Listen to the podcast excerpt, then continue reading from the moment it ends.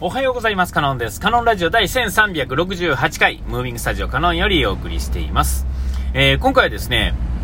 えっと、先日あの、えっと、えー、佐野元春っていうね、アーティストのですね、えっと、昔のね、アルバムの、えー、ライブですね、えー、を、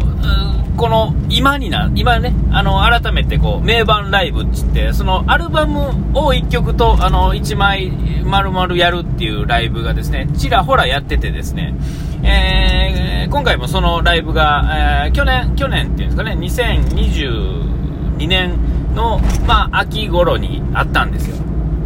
えー、で、まあ、全国で、まあ、5公演ぐらいあったんかな。えー、で、まあ、その、アルバムはですね、僕、えー、何枚目 ?1、2、3、4、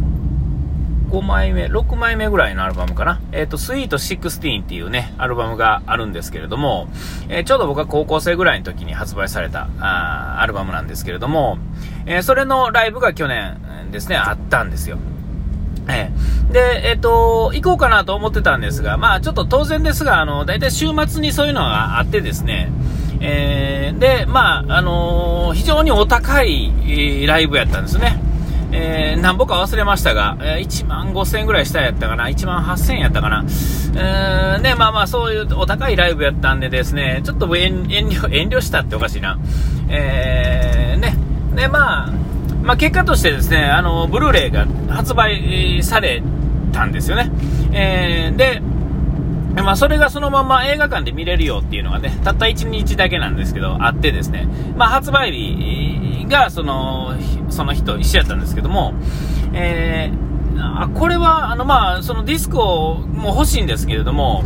実際問題ですね、ディスクで家で見れるかって言われたらですね、えー、そんななんかこう、例えば1時間、2時間、3時間とですね、そのテレビの前でですね、誰の邪魔もされずにですね、えー、しっかり見れるかって言われたらちょっと怪しいんですよね、正直。えー、で、えっ、ー、と、まあ、映画館行けばですね、まあ、集中できるわけですよね、他のもの。えー、なんやったら携帯とかも、あのー、なんですか、オフにしとかなあかんぐらいのものじゃないですか。映画館というところ自体がね。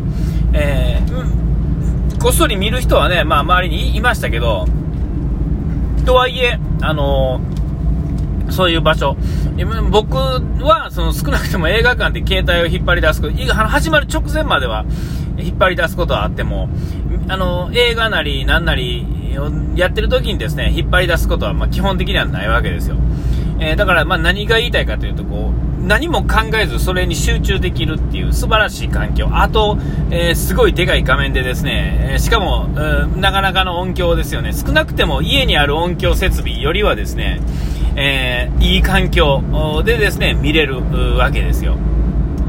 で、家やと大音量も、まあ、はばかられるっていうんですかね。えーえー、日中、昼間、まあ、昼間ぐらいだとですね、まあ、まだギリギリいけるかもしれませんが、夜見るとなってくると、まあ、なかなかそうもいかへんし、周りにも、まあね、えー、嫁だ、子供だがいてですね、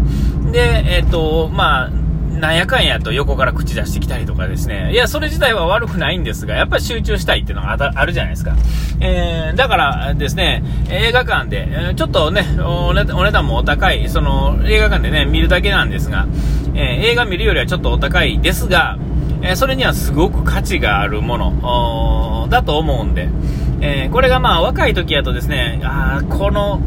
1時間ちょっとにこの値段かと思いますけど、えー、今はですね、まあ、それぐらいだと、その価値とあれとかですね、十分、まあ、あのー、なんていうんですか、あのー、価値の方が勝ってる感じだとは思うんで、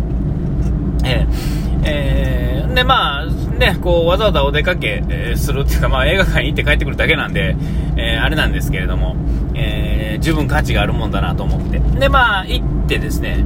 なら、えっ、と、最近あの映画館、僕映画もね、ちらちらっとまあ1年に2本ぐらいは見てるかと思うんですけども、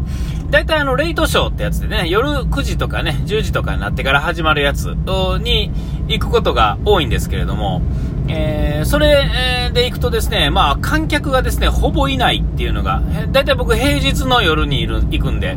ほんならですね、ほんまにお客さんが1人とか2人とか、4人とかですね、ギリギリですよ、そんなんが。えー、ガラガラで見れるわけですよね。え一応指定席ではありますが、まあ、どこに座ったって多分問題ないっていうぐらいの感じだと思うんですけれども、えっ、と、久々にですね、映画館に入ってですね、人がほ、えー、満席、えー、ですね。えー、で、まあ、当然、まあ、佐野元春というアーティストの特性上ですね、え、僕と同い年ぐらいの人だらけ、え、ではあると思うんですけれども、え、まあ、あの、さすがにですね、最後に拍手起こりましたけど、ライブ中はですね、ライブっていうかその映像を流しの途中にね、さすがにみんな遠慮してですね、本当はなんか手拍子とかですね、なんかしたかったかもしれませんが、まあそこはおとなしく見てたんですけれども、えっ、ー、と、久々にですね、あの、なんやかんやですね、だから、一、あの、半年ほど前のライブ映像なわけですよ、それはね。えー、だから、あのー、長いことですね、僕は見てないんですよね。えっ、ー、と、今まで佐野元春っていうのは3つのバンド、えー、を渡り歩いてきてるっていうかですね、えー、まあ、渡、バンドっていうか、バンドのバックメンバーがま変わっていってるっていうんですかね。えそれがまあ最初は あの、ハートランドっていうバンドですね。佐野元春 with the ハートランドっていうのがあって、で、えっ、と、ホーボーキングバンドっていうのがあって、で、えっ、と、今、コヨーテバンドっていうね、えー、ずいぶん若い世代の人たちを引き連れて、あの、バンドを組んでるんですよ。え、ほんで、えっ、と、その3世代がですね、えっ、と、今回こういうような名盤ライブとか、えっ、と、あと、なんかそういう周年ライブとかになってくるとですね、そのバンドの面々がですね、いろんな面々がですね、集まって、えー、グランドオーケストラみたいなね、えー、なんかそんな感じになるんですよね。えもう、今回のその名盤ライブっていうのはそういう面々やったんですよ。だから、ハードランドの時も、えっ、ー、と、ホーボーキングバンドの時も、えっ、ー、と、コヨテバンドのメンバーもみんながそこにいるっていうんですか、全員がいるわけじゃないですけれども、えっ、ー、と、そこで、こう、その時タイミングがあった人って言ったらね、まあ、残念な話ですけど、まあ、要は集まってるわけですよ。だから、えー、当然ですが別にあの、喧嘩別れしてとか、そんなんじゃないんで、その、音楽、なんていうかな、そういう、ちゃんと、こう、変わっていってるっていうだけのことなわけですよ。で、なんやったら、ホーボーキングバンドとコヨーテバンドっていうのは、なんやったら並行してやってるっていう感じなんですよね。で、コヨーテバンドっていうのは若い人たち、本当にあの、世代が2週ぐらい、まあ、下ぐらいの人たち、えー、と、まあ、バンドを組んでるんですけども、ホーボキングバンドっていうのは、その、まあ、世代は、まあ、当然同じようなね、人、世代なんですけど、もうその、各、なんていうんですかね、楽器の面々がですね、えー、それぞれが、あの、なんていうんですか、あの、アーティストっていうかですね、えっ、ー、と、コンポーザーというかですね、全、何でもできる人っていうんですかね、人の音楽をプロデュースとか、ね、当然、こう、シンガーソングライトする、能力のある人たちばかりが集まってる。しかも、ただできるだけじゃなくて、結構有名な人をサポートしてる人たちばかりで構成されてるもんですから、